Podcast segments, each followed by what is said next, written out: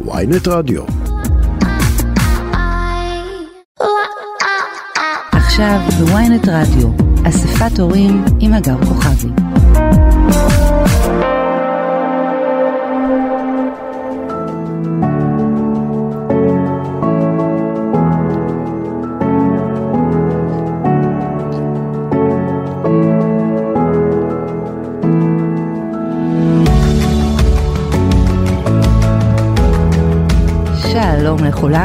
שלום שלום, ברוכים הבאים, תודה רבה שהצטרפתם אלינו לאספת הורים, תוכנית ההורות שלנו כאן בוויינט רדיו, העורכת היא ליאת מלכה, הטכנאי הוא עמרי זינגר, המפיקה שלנו היא מאיה פרדו, ואני אגר כוכבי.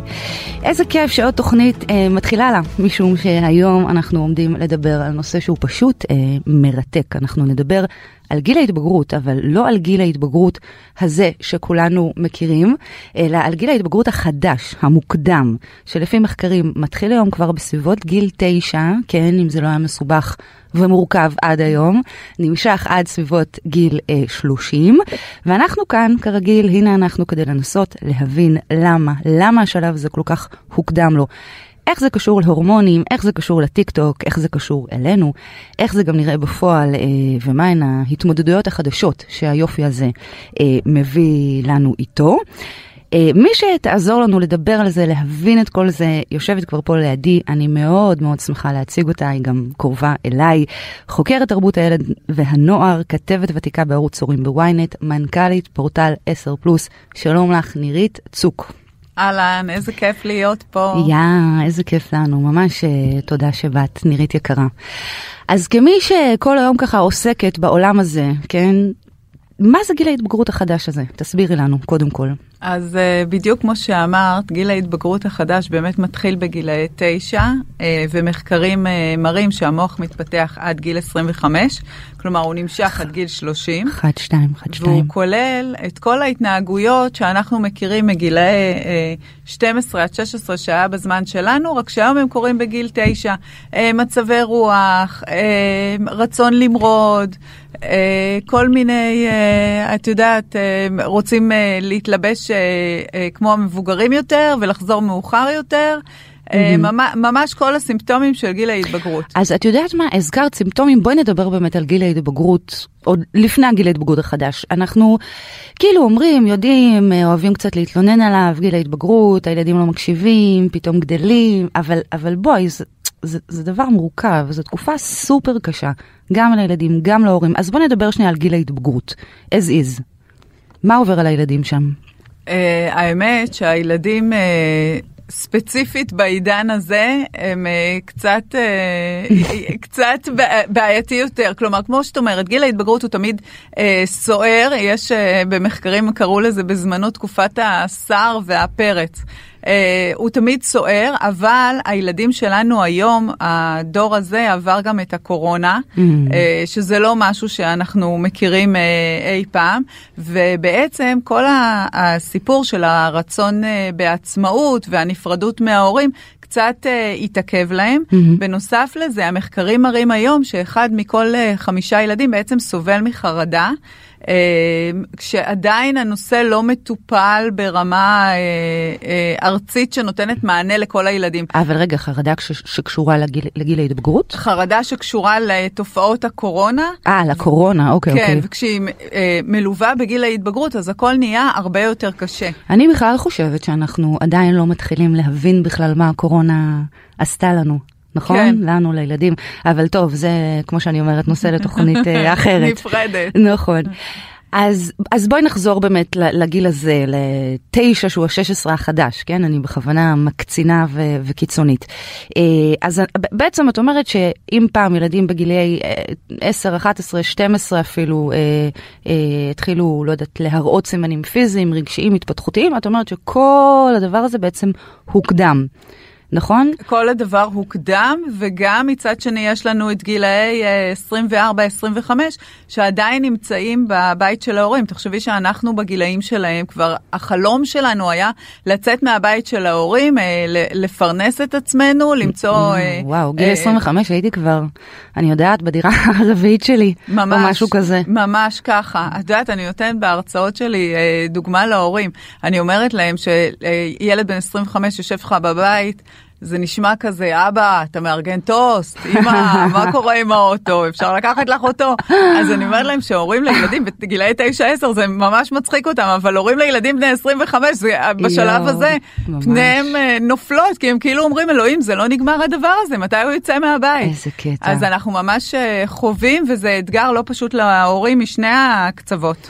אני גם חווה את זה בעצמי, ואני גם בהחלט יכולה לתאר את זה לעצמי, אבל אני רוצה רגע להבין, אני חושבת שגיל ההתבגרות... היום הוא anyway מורכב, אני לא יודעת אם זה כי נדמה לנו כל פעם שאת יודעת, אצלנו הכי מורכב, הכי מסובך, הכי קשה, אבל את יודעת, העניין הזה של הרשת, של הרשתות, של הטכנולוגיה, המודרניזציה, אי אפשר לדעתי להתעלם אה, ממנו או לא להתייחס אליו כשמדברים על גיל ההתבגרות. עכשיו, זה כמו, כאילו, אני לא יודעת מה קדם למה, זה כמו ביצה ותרנגולת. האם יש לנו פתאום טכנולוגיה מטורפת ורשתות וטיק טוק והילדים כל כך חשופים לדברים האלה, ולכן הם מתבגרים קצת יותר מהר, או שהם מתבגרים קצת יותר מהר, אז הם נחשפים לדבר הזה.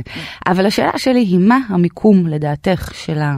מה התפקיד של הרשתות והטכנולוגיה בכלל בהקדמת גיל ההתבגרות? כי אני אעצור ואגיד, יש גורמים סביבתיים, יש גורמים חברתיים, נכון. יש גורמים תרבותיים, יש גורמים רגשיים, אנחנו נדבר על כולם כאן אה, בתוכנית, אבל בואי תני לי ככה את התובנה שה... שלך. אני חושבת שהגורמים, ה... כמו שציינת, יש הרבה אה, גורמים, וזה אה, אי אפשר לדעת אה, מה קשור למה, ובעצם הכל ביחד יוצר mm-hmm. את גיל ההתבגרות המוקדם.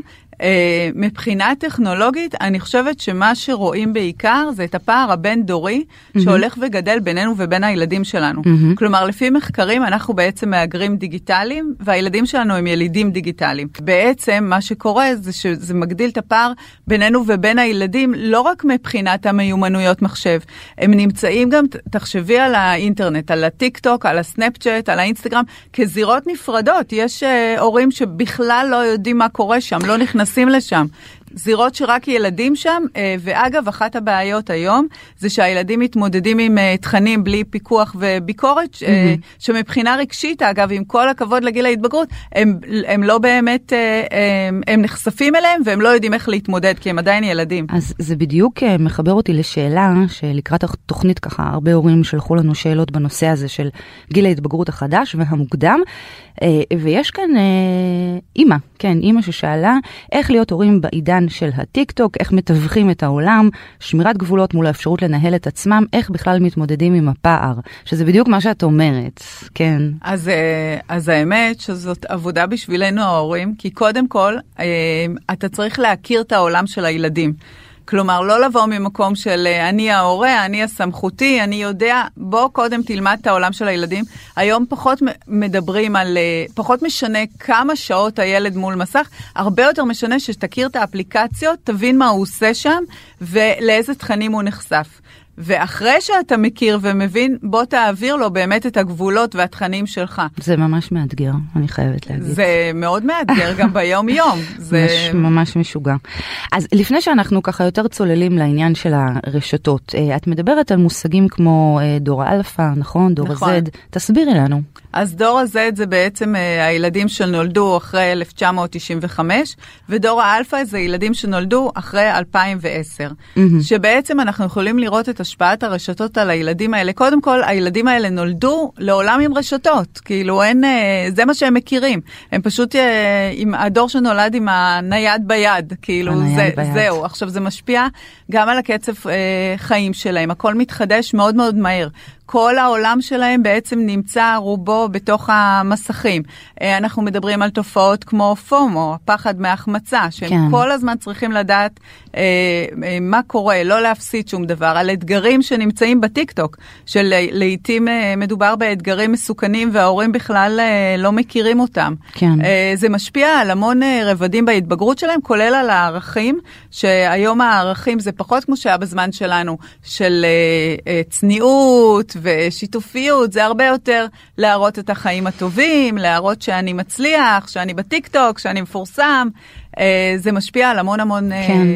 המון המון אני רוצה תחומים. לומר שהטכנולוגיה גם, טוב, תמיד יש את הדיון הזה של אה, גם החיובי וגם השלישי, השלילי, סליחה, בטכנולוגיה. ואני רואה את הבת הקטנה שלי, למשל, שבגיל יחסית מאוד מאוד צעיר, אגב הקורונה גם, את יודעת, מתפעלת מחשבים, לינקים, זומים, מחבה, ריסטארט, מנקה. זאת אומרת, יש גם, בוא נגיד, מתנות בחשיפה הזאת שלהם. אבל אני, אני רוצה בבקשה לשאול, האם לדעתך ההתפתחות הרגשית היא בהתאם? זאת אומרת, אנחנו מדברים על ילדים בני 9-10 שגדלים, מתפתחים, הורמונים וכן הלאה וכן הלאה, אבל האם רגשית הם נשארים ילדים?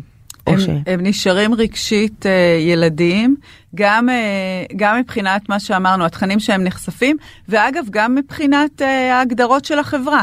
כלומר, אם הילד שלי בגיל 25 הוא עדיין בבית, הוא נחשב ילד, ובעצם זה מעריך עבורו את תקופת ה- הילדות. אין לו חובות, הרי מבחינה כלכלית אה, אה, הוא נשען עליי. Mm-hmm. בעצם אין לו חובות, והזמן שבו הוא מוגדר כילד על ידי החברה מוארך, יש לו הרבה יותר זכויות. Mm-hmm. אה, שאגב, חלק מזה זה קשור גם אה, לתפיסה שלנו, ההורים, של אה, הורי ההליקופטר, שתמיד צריך לדאוג לילדים ולהיות סביבם. אה, אנחנו בהחלט נדבר על המושג הזה, על הורי הליקופטר. אה, אני רוצה שנצא בבקשה עכשיו להפסקה קצרה ואנחנו נשמע שיר ובינתיים אני אחשוב על הילדות שלי שנשארות עד גיל 30 בבית. עכשיו אני אומרת לעצמי, את יודעת, הלוואי, איזה חלום, אבל נדבר עוד כמה שנים. תגידי נירית, איך היה גיל ההתבגרות שלך? אה, היה גם מאתגר, אבל אה, לא כמו היום. אני חושבת כן. שכל גיל התבגרות הוא... אה, ממש קשה. מאתגר, אני כן, חושבת, כן, כן. לי- לי היה ממש ממש קשה. כן. מה את חושבת שעובר על הילדים בשלבים האלה? אני חושבת שמצד אחד הם רוצים מאוד להיות עצמאיים וגדולים, והם גם נהנים מכל מיני דברים. הבן שלי עכשיו בן 12, אז הוא מסעת חייב לנסוע באוטובוס. כל כך מאושר שאני נותנת לו לנסוע באוטובוס, אז ממש רוצים להיראות גדולים. כן. אה, מצד שני, הם גם קצת אה, מפחיד אותם, כל, אה, זה כמו שאומרים על גיל אה, שנתיים ושלוש, שכל פעם שהילד עושה איזה צעד רחוק ממך, אז הוא חוזר לראות שאתה שם. כן. אז, אה, אז זה בדיוק ככה. כן. יש להם גם אה, את העולם שלהם מצד אחד. מצד שני, הם, הם כן, הרבה פעמים, אה, אגב, אני פוגשת הרבה הורים למתבגרים שבתקופה הזאת מאוד מתוסכלים.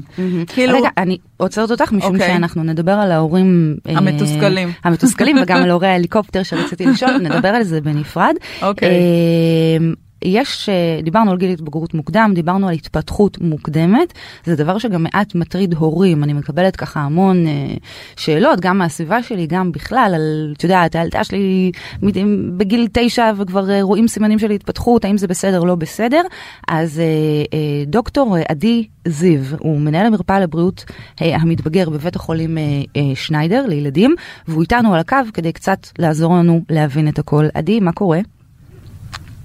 עדי? מה שלומכם? כן, היי, מה העניינים? מצוין. יופי? בסדר, בסדר גמור.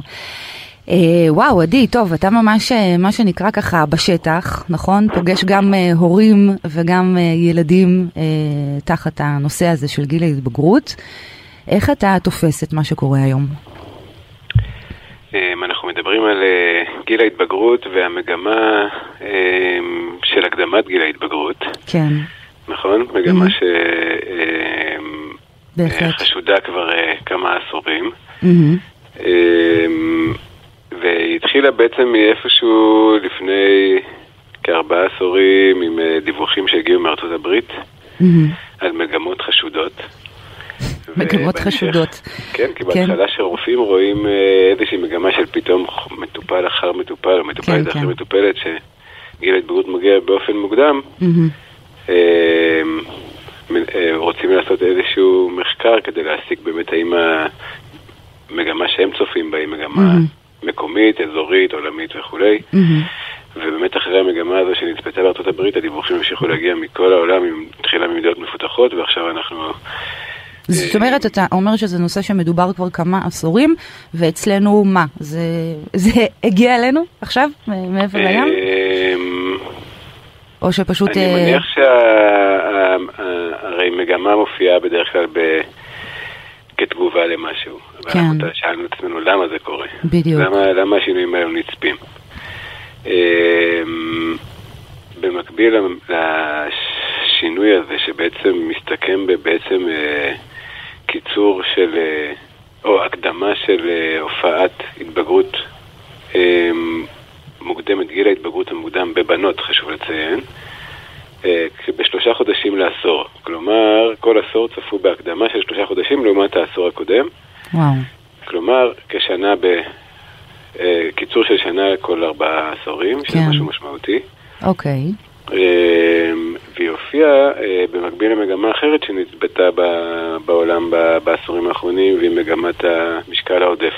אז אני רוצה לשאול אותך, עדי, לפני המשקל, מה בעצם המאפיינים החיצוניים, גם הפנימיים, שאתה מבחין בהם כשאנחנו מדברים על גיל ההתבגרות המוקדם? זאת אומרת, מה, יש לנו הורמונים, יש לנו גורמים סביב- סביבתיים, יש לנו משקל, יש לנו מה, סטרס, כאילו, מה משפיע על זה? התשובה הנכונה היא הכל משפיע על זה. Mhm. אה, מבחינת מההורמונים, ההורמונים האלה אה, הם קיימים תמיד. אה, הציר, נגיד, שקשור בהתב- בהתבגרות המינית. אה, הוא ציר שפעיל כבר בחודשים הראשונים לחיים, ואז אה, עובר הדממה.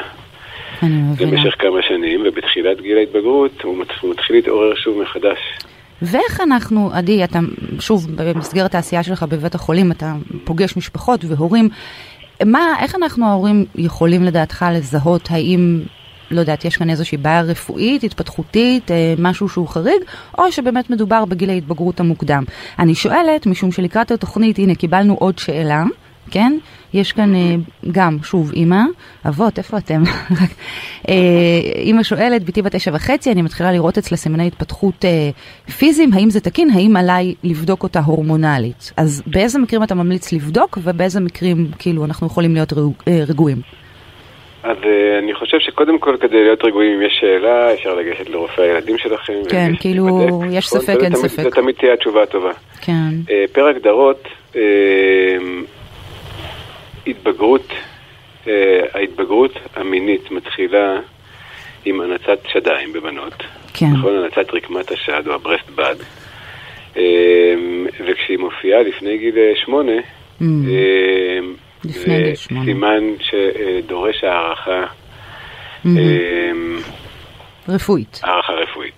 אני מבינה. ואז הרופא ילדים יחליט האם יש אה, מקום להפנות לרופא התבגרות, רופא אנדוקרינולוג, לבדיקות וכולי. מהמם. בבנים, אה, רוב שלבי ההתבגרות אה, מופיעים מעט מאוחר יותר מבבנות, והפצימן הראשון להתחלת ההתבגרות המינית בבנים הוא גדילה בנפח האשך, שזה פחות טריוויאלי לאבחון, נכון? אני לא מבינה. אני מבינה. אבל אה, רופאים, רופאים שהם מיומנים יודעים לבדוק, יש דרכים לבדוק את אה, נפח האשך, כן. והגדלה הזאת מתחילה, אה, אם היא מתחילה לפני גיל תשע, זה סימן שדורש בדיקה. הבנתי. אז עדי, ממש תודה רבה לך על הדברים האלו. אני ככה רושמת לעצמי ולוקחת לעצמי, קודם כל שנדע כולנו שבכל ארבעה עשורים, נכון, אה, גיל ההתבגרות אה, מוקדם.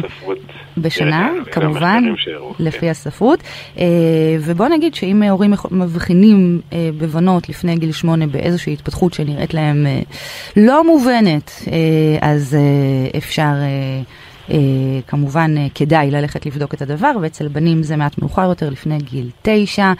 אה, עדי, ממש תודה לך על הדברים האלו. בשמחה רבה. תודה, ביי ביי. ביי. אה, אוקיי, אז אה, אנחנו נצא להפסקה ממש ממש קצרה ונחזור עם עוד תובנות.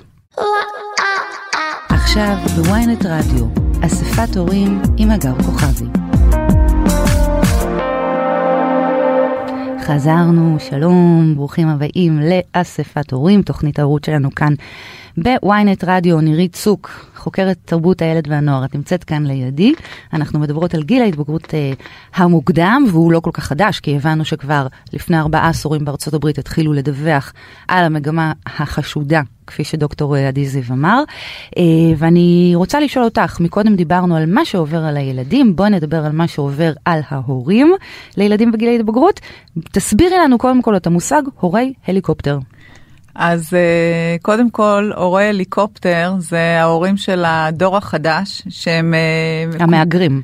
המהגרים, כן. שהם אה, כמו שאת מדמיינת הליקופטר שנוחת בשדה תעופה, אז ממש הם ההורים ככה על הראש של הילד. זה מגיע ממניעים טובים כדי לעזור לילד, לעזור לו להסתדר, אבל אה, לפי מחקרים זה בעצם מראה שזה הורים שגם מעורבים וגם מתערבים בכל החיים של הילד, גם בצד הלימודי, אבל גם בצד החברתי, הם יודעים הכל, הם מנהלים אותו ביד רמה. זאת אומרת מעורבות יתר, את אומרת. אה, מעורב- שפוגעת בסופו של דבר בעצמאות של הילדים? היא פוגעת בעיקר בביטחון ובדימוי העצמי של הילדים, כי בעצם בסוף בסוף כשהדבר הזה נעשה באופן קיצוני, אה, התחושה של הילד היא שההורה עוזר לו כי הוא לא באמת מסוגל לעשות הכל לבד. אה, אז אה, זה משהו שמצד אחד כן אתה צריך להיות אה, מעורב, זה משחק מאוד עדין, מצד שני אתה כן צריך לשחרר את הילד בהתאם לגיל שלו ולתת לו את התחושה שהוא כן יכול אה, אה, לבד. לא, מי- בואי, זה באמת מאוד מאוד פשוט. כן, אין. שום בעיה, תהיה, אה, תהיה מעורב, אבל אל תתערב. תסמוך על השיקול דעת, אבל אה, תבדוק את הוואטסאפ בערב. וכאילו, תן חופש, אבל תדע הכל. וגם העבודה הזאת לעולם לא מסתיימת כשאת חושבת שהילדים בני 25 עדיין אצלך בבית, אבל. אה, ילדים הם שמחה.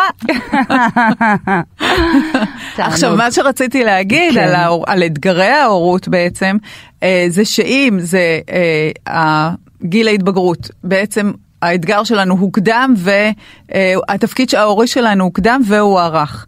אז זה אומר אה, שאנחנו אה, צריכים... אה, קיבלתי איזה פתאום בלקאוט מרוב ה, אה, ה- הניסיון להסביר להורים. כן. אה, כן, זה- בטח, זה מורכב, מה? הבעיה המרכזית היא שאין לנו דימוי הורי. כלומר ההורים שלנו עם כל הכבוד להם עברו את יודעת קשיים כלכליים מלחמות וכולי אבל לא היה להם את הנושא של המסכים. עכשיו המסכים בעצם ההתקדמות היא בקצב מאוד מאוד מהיר שאנחנו נאלצים כל הזמן ללמוד כלומר אם פעם את יודעת אה, היה כבוד לזקן השבט והוא היה מלמד אז היום בנוס... אנחנו מנסים ללמד אבל אנחנו גם כל הזמן צריכים ללמוד איפה הילדים נמצאים את האפליקציות מה קורה וזה לא פשוט אה, אז זה חלק מהאתגרים. אני אשתף שמי שאני לא, אין לי נוכחות אה, כזו גדולה ברשתות, בוא נגיד ככה, ועכשיו אני אה, שוב באינסטגרם ככה לקראת אה, השקת התוכנית, ובכלל, חז... בקיצור, יש לי חשבון חדש באינסטגרם. מי. שעוזר, תודה, תודה. מי ש... דינוזאור, כן, אני לא רק מהגרת, אני גם כאילו דינוזאורית. ומי שאני מתקשרת אליו אה, עם כל מיני שאלות, אה, את יודעת, זאת אומרת, זה או בתי בת ה-12, או ברק, בן של חברה שלי, כאילו, הם עוזרים לי, הם תדעי לך שזה אומרים לי את הכל. מצוין אגב. תעשי ככה, וזה, וההיילייטס, וזה, וזה, והרילס, וכאילו. זה מצוין. תחשבי שזה זהו, דרך כאילו, טובה בדיוק, להתקרב לילד. בדיוק, חשבתי על זה, כאילו איזה יופי לקחת את הנושא הזה שאנחנו כל הזמן נאבקים בו ובקונפליקטים איתו וכאילו הוא לא מוצא חן בעינינו, ובאמת להפוך אותו לאיזשהו עניין משותף. וגם אה, ללמוד מהם, נורא כיף נכון. ללמוד מהילדים. את יודעת, זה קטע, יש הורים שבאמת חושבים שהם יודעים הכל, אנשים שחושבים יודעים הכל. אני כל כך שמחה שהבנות שלי הגיעו לשלב שבו גם אני לומדת מהן, הן אה, מחדשות לי. אז אני רוצה להגיד לך שבהרצאות אני כל הזמן מספרת ששיחקתי עם הילד האמצעי שלי, היום הוא בן 19, כשהוא היה בן אה, 16, שיחקתי איתו פורטנייט. יואו. אה, אז קודם כל, אה, המשחק, כל הזמן מדברים נגד המשחקי אונליין. ישבתי במשחק, לא האמנתי למראה עיניי, הבנתי שזה מצריך כל כך הרבה אה, יצירתיות וקשר עין יד וחשיבה מאוד מאוד מהירה. וסיימנו לשחק, אה, אגב הילד היה מבסוט למה אני הפסדתי כישלון חרוץ, כבר שנים לא ראיתי מתבגר מאושר ככה. ואחרי שסיימנו, אמרתי לו, וואלה, תקשיב, אתה תותח על. וואו. קודם כל, הבנתי את זה פעם ראשונה, מה הוא עושה כל כך הרבה שעות. איזה ולמה חשוב. זה כל כך חשוב לו. ואז הגיעה השיחה, אבל רגע, נראה לך הגיוני שבאמת אתה יושב במסכים כל כך הרבה שעות? בוא נעשה הסכם. ואז השיחה היא לא ממקום של המסכים זה מקום רע, לא טוב, אלא וואלה, אתה שיחקת אותה, אתה תותח, בוא נדבר עכשיו בגובה העיניים. ואני חושבת שזה הת- זה התפקיד שלנו. אנחנו מדברות על האתגרים, על הקושי, על... אבל בסוף בסוף יש גם בגיל ההתבגרות דבר מאוד מאוד יפה, שמחדש ומרענן ומכיר לנו עולם שלא הכרנו עד היום, ואנחנו רק צריכים לרצות לפתוח את החלון וללמוד. וואו, זה, זה מקסים, וזה גם, את יודעת, מעורר, אה, לא יודעת, תקווה ו- והשראה כזו, כי תמיד מדברים על גיל ההתבגרות, באמת, כ- כעל איזשהו שדה קרב, שדה מוקשים כזה, את יודעת, של התנגשויות בין הרצונות של ההורה, של הילד. אבל המפגש הזה כאילו באמצע הוא ממש חשוב ומרתק לדעתי. ואם אנחנו מדברות כבר על גיל ההתבגרות, אז תראי, דיברנו על גיל ההתבגרות, על המאפיינים ההתפתחותיים, על ההורמונים, רגשיים, חברתיים. רגשית הבנו שהם די נשארים אותו דבר. בואו ננסה להבין, בואו ננסה להבין מה קורה להם אה, ברמה המינית, כי אי אפשר לדעתי לדון בגיל ההתבגרות אה, במנותק מנושא המיניות. אה, אז אני רוצה אה, לדבר אה, איתי כבר, נכון? נמצאת כבר על הקו. מאיה מגנט, מחנכת מינית ומפתחת תוכן בחברת סייף סקול, שלום לך, מה שלומך? שלום, שלום. היי, טוב לדבר איתך, תודה שעלית לשידור. תודה שהזמנתם. מאיה, איך את תופסת את נושא המיניות בקרב בני נוער כיום? האם לדעתך משהו חל בתחום הזה בעקבות אותו גיל התבגרות מוקדם, כפי שאנחנו מכנים? אז אמ, בעצם קודם כל אנחנו, אנחנו כולנו אה, יצורים מיניים, כן, מהרגע שאנחנו נולדים, מיניות היא דחף מולד. אה, פשוט בהתחלה, בתחילת החיים שלנו, המיניות פונה פנימה. אנחנו לומדים את הגוף שלנו דרך החושים, אנחנו חוקרים, אנחנו לא מודעים לרובד התרבותי של המיניות.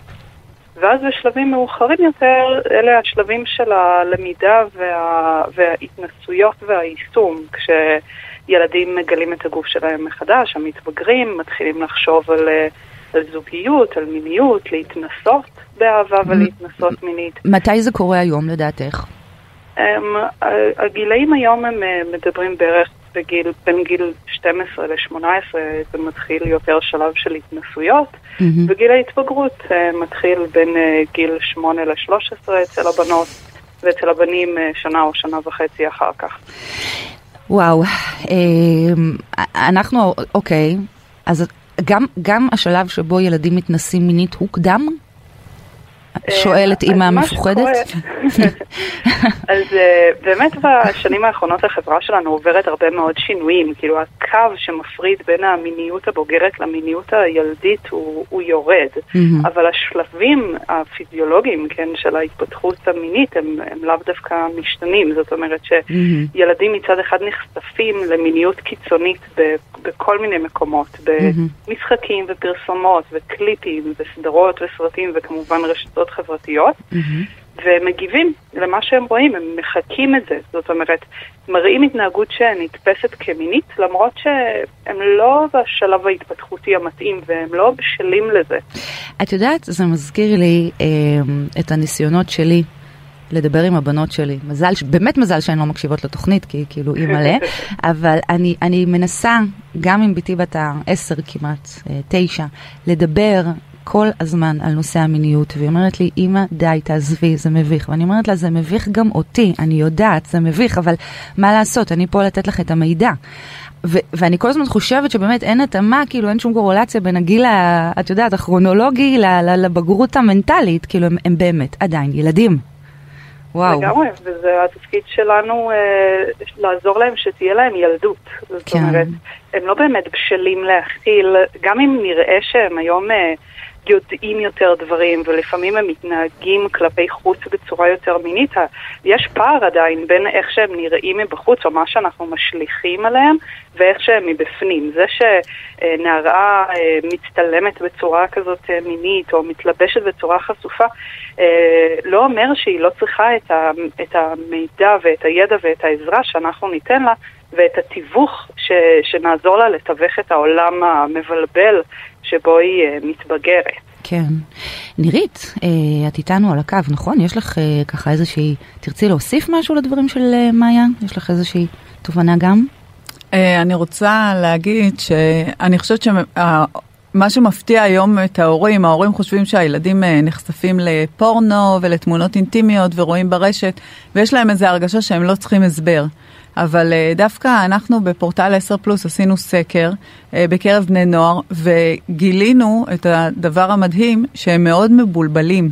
באמת, הם לא, מצד אחד רואים פורנו, מצד שני יש ילדה בכיתה, ואם אני באה ומתקרב אליה יותר מדי, אז היא, היא מתעצבנת וכועסת, כאילו, איך אני, מה אני עושה? כלומר, הם לא יודעים את... כאילו לתרגם למציאות ממש. את מה שהם רואים ונחשפים אליו. כן, ואני רוצה להגיד פה שבאמת חל שינוי במערכת החינוכית, ויש אה, בתי ספר שבאמת מעבירים תוכניות בגובה העיניים וברוח הזמן, אבל עדיין יש בתי ספר אה, שהחינוך המיני גובל בשיעור ביולוגיה שמדבר על הזרעון והביצית, נכון, וזה לא, ממש לא, לא, לא הכיוון... לא הייתי ממליצה אה, לסמוך על זה, כן. זאת אומרת, לא, לא חלילה בלי לומר משהו פוגעני נגד אה, מערכת החינוך בנושא הזה, אבל את יודעת. תלוי מאוד בואו...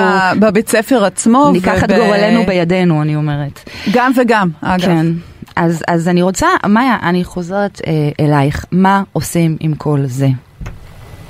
אז אה, באמת, כמו שנירית אמרה קודם, זאת, אה, עד השנה לא היה חוק חינוך אה, אה, חובה, לא הייתה חובה לעסוק בנושא של מיניות בבית הספר. מהשנה בפעם הראשונה נכנס חוק כזה, אה, ותלמידים אמורים ללמוד יותר על הנושא בבית הספר, שזה כבר נפלא, mm-hmm. אבל אה, זה לא מספיק.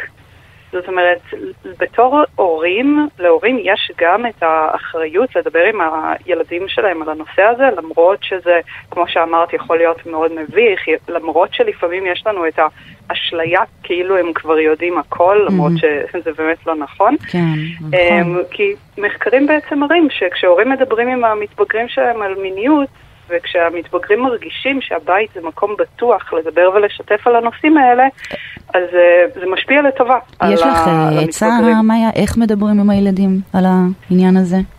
בטח. Um, קודם כל, לדבר, לעשות שיחות יזומות, לא נכון. רק לחכות שהם יבואו אלינו וישאלו אותנו. זה לא קורה, בעצם... אני, כאילו זה לא קורה. כן, אם לא מבססים את זה מההתחלה, אז למה שזה יקרה באופן טבעי? נכון. כאילו, זה נושא שמביך גם אותנו לדבר עליו, אז שאותם זה לא יביך. ברור. אמ, אז אנחנו יכולות להשתמש בכל מה שקורה סביבנו. זה לא חייב להיות שיחה שלוקחים את הילד או הילדה, יושבים איתם לשיחה פנים אל פנים. לא, זה יכול להיות בזמן שרואים ביחד טלוויזיה, או כי יש איזושהי כתבה בעיתון, או קליפ שיצא, או סדרה שהם רואים, ואנחנו יושבים ביחד ואנחנו מדברים על זה. כאילו, לקחת דברים שקורים מסביבנו בתור הזדמנויות, לפתוח איתם אה, נושאים לשיחה ו- ולשאול אותם מה הם חושבים. כן. אמ, זה, זה לא יכולה להיות כמו שפעם היה לנו את השיחה, נכון? צריך כן. לעשות את השיחה. השיחה, ב... השיחה. שאגב, היא תמיד מגיעה בסוויט 16, כאילו, בואי, כן, איפה אנחנו, איפה זה? כן, וזה תמיד נורא מביך, אבל כן. זה גם uh, כבר מאוחר מדי, בוא נגיד את האמת. אז uh, אנחנו לא רוצים שתהיה רק שיחה אחת, אנחנו רוצים שיהיו הרבה שיחות, הערות, שזה יהיה חלק משגרת היום שלנו, כמו שאנחנו מלמדים אותם, סתם, איך לחצות את הכביש, ומה בריא ומה לא בריא לאכול, כן. או איך אה, להשלים עם החברים שלהם, כן? כן. אה, מצד שני, גם לא להציף אותם, כי אם המתבגר או המתבגרת שלכם, לא, אתם רואים שלא נעים להם, אז שנייה תעצרו, תנסו שוב אחר כך, כאילו אחרי עוד איזה שבוע, שבועיים, כן. אה, תנסו בצורה אחרת. אבל את אומרת לא... כן, בעיקר, סליחה. לא, לא, כן, תגידי ואז אני אגיד. לא, אני אומרת שכן, בעיקר לדבר ובאמת לא לחשוב, לא, אני לוקחת מפה, לא לצאת מנקודת הנחה שהם יודעים, שהם יודעים הכל, שהם אה, נכון. גדולים ובוגרים ונראים גדולים, אז הם אה, כאילו באמת אה, גדולים, ולא לוותר, לא לוותר במקום הזה. לגמרי, שיח על מיניות זה שיח על ערכים. זה שיח על תקשורת, זה שיח על הדדיות. כמו שאנחנו רוצים לתת להם את הערכים ואת האני מאמין בכל מיני נושאים אחרים חברתיים בחיים, אז זה עוד נושא שאנחנו רוצים לעזור להם ללמוד איך אה, לתקשר עם הסביבה שלהם גם בתחום הזה. ו, ו, ולנסות להיות סקרנים לעולם שלהם, למחשבות שלהם, למה שהם עושים, למה שהם מתעניינים בו, ולא רק, אה, אנחנו המון פעמים, אני חושבת, אה, נמצאים מאוד בפחד של, שרוצים להגן עליהם, שמה יקרה להם. ואנחנו צריכים קצת קצת לשים את הפחד בצד כדי באמת להיות בעניין וסקרנות לגבי, אה, לגביהן והחיים שלהם ולהצליח לעזור להם לא רק במה לא, אלא במה כן, מה מדהים. נעים, מה טוב, כאילו... וואו. Mm-hmm. מדהים, מדהים. מאיה, אני ממש תודה לך על הדברים הסופר אה, מעניינים וחשובים אה, שאמרת. אה, תודה, המון המון תודה לך. בשמחה.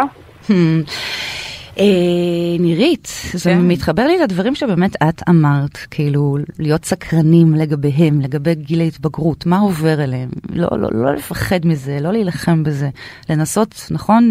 כן, לדבר את השפה שלהם. ולא לחשוב שזה, את יודעת, בעבר אה, היו שתי גישות לגיל ההתבגרות. Mm-hmm. הייתה את הגישה שאומרת שגיל ההתבגרות זה משהו שמסוכן לחברה, mm-hmm. כי המתבגרים מנסים לבעוט בדור המבוגר ולפרוץ גבולות וצריך לרסן אותם ולחנך אותם.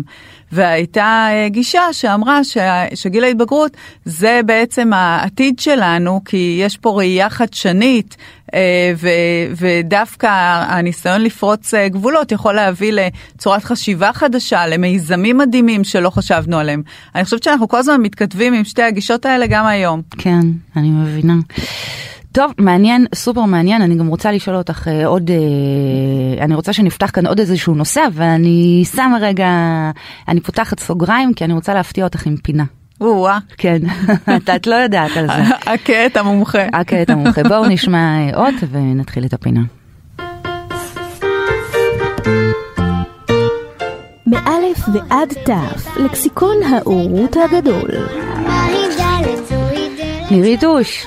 תקשיבי, זה מאוד פשוט. כן. אני ככה מונה בלב אה, א', ב', ג', ד', כמו בארץ עיר. תגידי לי סטופ, נראה לאיזה אות הגענו ונמשיך משם, סבבה? אוקיי. טוב, אז אני מתחילה. א', סטופ. ג', ספרתי לאט. איזו מילה נריצה כאות ג' אה, מעלה בך? גיל ההתבגרות. מה את אומרת? הכוכבים הסתדרו. תראי מה זה, לא, לא, זה כאילו אין, it's meant to be. עכשיו אנחנו יכולות לחזור להיות מתבגרות, עכשיו. אז אחרי כל השיחה הזו, הבאמת אה, עמוקה, מה זה גיל ההתבגרות בשבילך? אה, גיל ההתבגרות זה ממש תקופת מעבר. זה אה, מצד אחד... לראות את הילד שלך שהוא עדיין ילד ולהסתכל עליו ולראות שהוא חווה אה, המון המון אה, דברים והתרגשויות חדשות וגם קשיים וגם אה, אה, אה, כל, כל מיני דברים שמזכירים לך את הגיל שלך ש, mm-hmm. כשאתה היית מתבגר. אה, ומצד שני זה להבין אה, גם שהילדים שלך אה, הם מתבגרים, ו, ועוד רגע הם uh, ייכנסו, לא עוד רגע, עוד הרבה שנים, אבל הם ייכנסו לעולם המבוגרים. בגיל 30. כן, יש פה, ויש פה איזה גם תהליך שאתה בעצמך צריך uh, להבין שאתה צריך לשחרר. Mm-hmm. כל פעם עוד קצת ועוד קצת, ואגב, זה תהליך לא פשוט, זה מצד אחד, הורים לילדים קטנטנים, זה נשמע להם כאילו, כן, כן, זה לא בעיה, זה כן בעיה. בטח. אני רוצה לדבר על עוד נושא, וזה, והוא רגשות ההורים, העלבון, נכון? אנחנו כן, גם בינינו לפעמים ל... מדברות נכון. על, ה, על העלבון הזה שאנחנו מרגישים כשהילדים פתאום מתחילים לענות לנו לא יפה, או לא לענות לנו בכלל. נכון. לדבר לא יפה. איך את תופסת את הרגש אז, הזה? אז בתחילת התוכנית התחלתי להגיד שאני פוגשת הרבה הורים אה, למתבגרים שהם מאוד מאוד מתוסכלים, כי... אה, התחושה הזו שמצד אחד אה, הוא מדבר איתי רק כשהוא צריך כסף, mm-hmm. או שיצחק כביסות, או שמה אני אה, בית מלון, כספומט ומסעדה. את יודעת מה, סליחה שאני קוטעת אותך, כן. אבל לפעמים כן, כן, לפעמים כן. אם יש איזשהו יום, אם יש איזשהו רגע מסוים שבו אין לך מה לתת לילד שלך מלבד איזה מנה טעימה שהוא אוהב לאכול ואיזה חיבוק, בואי, נכון? אני, אני טועה בגישה שלי?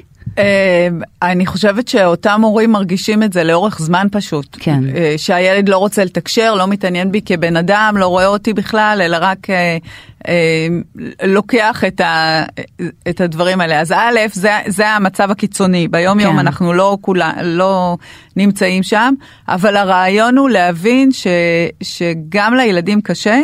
אה, וכמו שנאמר פה, את אמרת לדעתי, כל הזמן להילחם, להילחם עליהם, על התשומת לב, על הדרך כן. להגיע אליהם. אני רוצה להגיד לך, אנחנו עושות אה, ניסויים אה, משפחתיים, כן. פעם בחודש ככה, אני עושה ניסוי כזה. אחד הניסויים היה לדבר עם בני המשפחה רק בוואטסאפ. כן. ואני רוצה להגיד לך שזאת הדרך שהצלחתי להגיע לילד האמצעי שלי. כן. דווקא גיליתי שבוואטסאפ, אז כל הזמן לחשוב יצירתי איך אתה כן מגיע לילד שלך, איך אתה כן, כן יוצר תקשורת, כי בסופו של דבר התקשורת הזאת עם הילדים זה, זה נכון. הבסיס להכל. נכון, אני אה, כן הקשבתי פעם לאיזושהי עצה של אה, מומחה ומאז, אה, את יודעת, יש לי קטע שלפעמים סוף היום, והילדות בבית ספר ובחוגים, והלכו וחזרו וחברות, ופתאום את קולטת שכאילו וואי, איזה שבע, שמונה בערב, ובאמת התקשורת הייתה מאוד uh, מצומצמת, בואי נגיד, או...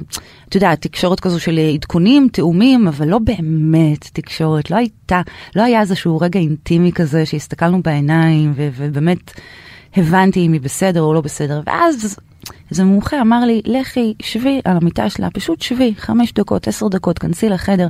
היא קוראת לי המתנחלת, או המתיישבת, אם אני פוליטיקלי קורקט. אבל, אבל אה, זו הייתה עצה ממש טובה, את יודעת, כי אני פשוט נכנסת לחדר ויושבת חמש דקות. עכשיו, לפעמים לא קורה כלום, ולפעמים היא אומרת איזה משהו, ולפעמים אני אומרת איזה משהו, ולפעמים פתאום היא נזכרת כן לספר על משהו שהיה שמסתבר שהוא חשוב. אז את אומרת, כאילו, ותרו קצת על האגו, בואו לקראת יופי. הילדים, נכון? כן, זה? מצא חן בעיניי הרעיון שלך, כן. ות, כן, את, הכל באיזון, ותרו קצת על האגו, מצד שני אל תוותרו על כן להעביר את הערכים שלכם ו, ו, וכן תילחמו על, אה, על הדברים ש, אה, שמאוד חשובים לכם, mm-hmm. מצד שני אל ת, אי אפשר בגיל ההתבגרות להילחם עם הילד על הכל. כן. תבחרו נגיד שניים שלושה דברים שחשובים לכם, את יודעת, נגיד הציונים שלו, ההתנהגות, השפה, ותילחמו על הדברים האלה. אה, זה מאוד חשוב מה שאת אומרת. הזמן תהיו שם עבורו. בואי בוא, תרחיבי על זה קצת, זה חשוב. תראי, אנחנו, יש לנו בפנטזיה, אה, כשהילד נולד, אומרים שנולדת גם הפנטזיה של איזה ילד או ילדה יהיו לי. אז בפנטזיה תמיד החדר מסודר, והילדים מדברים יפה, והם תלמידים מצטיינים, והם באים לסבתא, והנה עכשיו ערב חג, איך אתה לא רוצה לבוא? הרי אנחנו משפחה. ביום יום, במיוחד בגיל ההתבגרות, זה ממש לא עובד ככה. כן. אה, יש ילדים יותר אה, תקשורתיים, יש ילדים שפשוט נלחמים על כל דבר, אה, אז בגלל זה בגיל הזה זה לא חכם להילחם על הכל, זה מיותר. Mm-hmm. תמצאו שניים, שלושה נושאים שבאמת חשובים לכם. נגיד, את יודעת, השפה של הילד שהוא מדבר אליך, הציונים שלו, לא יודעת, כל, כל אחד כמיטב ערכיו ועולמו, כן. ועל אלה באמת תילחמו. בכל השאר, גם תיאום ציפיות מול הילדים, גם לשבת ולדבר איתם, גם לעשות הסכמים. זה, כן. את יודעת, אנחנו, אנחנו מדברות פה המון ב... בסיסמאות, כאילו, של איך לעשות מה. מה אבל... פתאום? נראה לך התוכנית הזו היא, היא לא, הפוך מסיסמאות. נכון, אז זה מה שאני רוצה להגיד בסוף, ש... ש... שבסוף ביום יום אתה מוריד את זה לדברים פרקטיים, לדברים כמו שאת אמרת, של לבוא ולשבת ב, ב, לצד המיטה של הילד שלך, של לשחק איתו פורטנייט, של לראות אותו, וככה נוצרת תקשורת. כאילו אלה לדעתי הדברים שחשוב כן. שההורים אה, ייקחו מפה. כן, לא, לא, אני לגמרי מסכימה ממש, כי באמת את, את הרבה מדברת על הפער הזה, וזה על הפער בשפה, על הפער בהבנה. נכון. את יודעת, ילד יושב שלוש-ארבע שעות בחדר, בתוך הטלפון, הורים לא מבינים מה הוא כבר עושה שם. עכשיו, בארבע שעות האלה הילד עבר כל כך הרבה, הלך, חזר, נפגש עם חברים, נפרד מהם, הגיבו לו, הגיב לאחרים, והרבה מאוד דברים uh, קורים, ואני חושבת נכון. שחוסר ההבנה שלנו בהחלט uh, אולי יכול, הוא מאוד מובן והוא מאוד טבעי, כי אנחנו מהגרים הרי, אמרנו כבר, פרסקי אמר, אבל אנחנו... בסופו של דבר חוסר ההבנה אולי באמת אה, קצת אה, פוגע בקשר, וזה כל הזמן משתנה. כל נכון. הזמן משתנה. את יודעת, הילדה שלי ביום אחד, לא מזמן, ב-10 בלילה, היא כבר באמת ישנה עד 10 בערך, רצתה ללכת לישון אצל חברה. שגרה לידינו, והם קבעו וזה התעכב ופתאום עשר. עכשיו את אומרת, מה פתאום עשר בלילה? כאילו, את אמורה לישון וזה וזה. מצד שני, קרה להם איזה משהו גדול בחבורה, והיא רוצה לדבר, והיא גרה צמוד אלינו, אז את אומרת, כל הזמן את נדרשת להתאמות, נכון, להחליט. בגלל נכון. זה אני גם מאוד, uh, ככה לקחתי את העצה שדיבר, שאמרת על לגבי לבחור את המאבקים, לבחור שניים, שלושה עקרונות או ערכים. Uh, אגב, פנתה אלינו אימא עם סיפור מאוד uh, מורכב על uh, ילד שגם מקלל וגם uh, ככה נוהג באלימות, אז בואי ניתן גם מילה על זה. יש בהחלט התנהגויות שהן קיצוניות, נכון? נכון? שהן לא מטיבות נכון. וצריך לשים לב.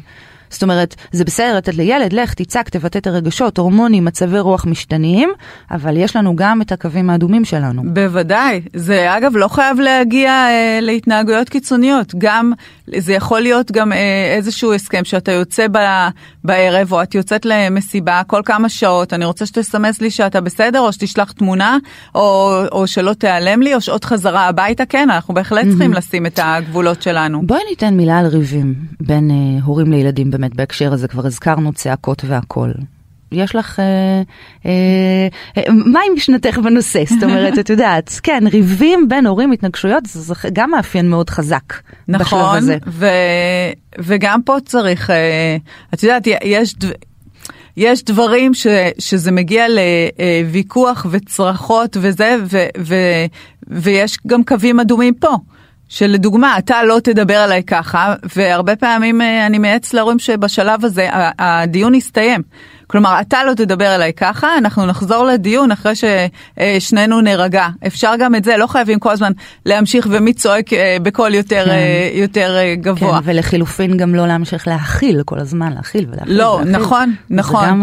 ולפעמים, אגב, חשוב לדבר על הדברים דווקא לא בזמן הוויכוח, דווקא אחרי ששנינו נרגעים, ואז לשבת ולפתוח את הדברים.